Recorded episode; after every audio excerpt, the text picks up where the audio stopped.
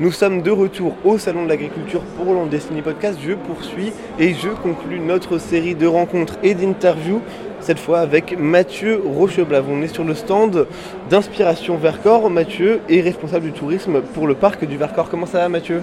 Eh ben ça va très bien, il y a une bonne ambiance sur le Salon de l'Agriculture.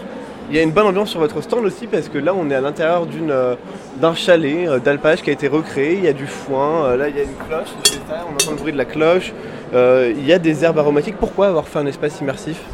On a voulu euh, recréer une ambiance euh, qui est celle du Vercors, qui est celle de l'intérieur des fermes. Alors c'est certes un peu traditionnel, mais on a voulu donner à voir au sein du salon ce qu'on pouvait ressentir en étant dans le Vercors. Qu'est- Qu'est-ce que c'est qu'Inspiration Vercors?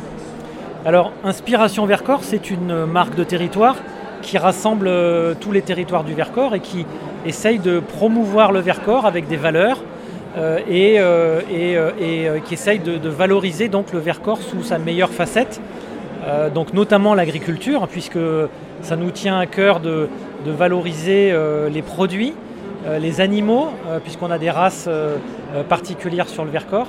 Et ça nous, tient à cœur aussi de valoriser les femmes et les hommes qui font l'agriculture d'aujourd'hui et celle de demain, puisque on travaille beaucoup aussi euh, euh, aujourd'hui sur le salon de l'agriculture avec les jeunes agriculteurs, souvent les enfants des agriculteurs actuels euh, qui, seront la relève de demain.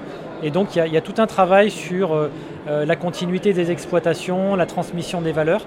Et donc voilà, la place de l'homme dans le territoire pour faire de l'agriculture au sein d'un espace euh, naturel. Voilà, c'est ça qu'on essaye de mettre en musique au sein d'Inspiration Vercors.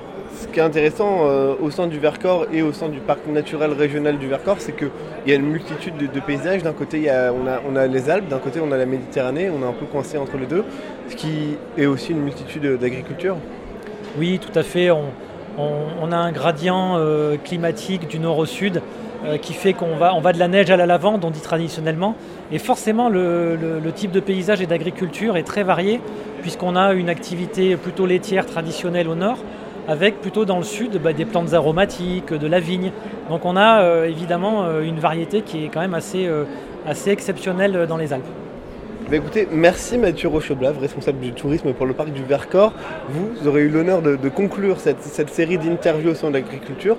On se retrouve très prochainement sur Destiny Podcast pour de nouveaux podcasts et des nouvelles rencontres. À bientôt.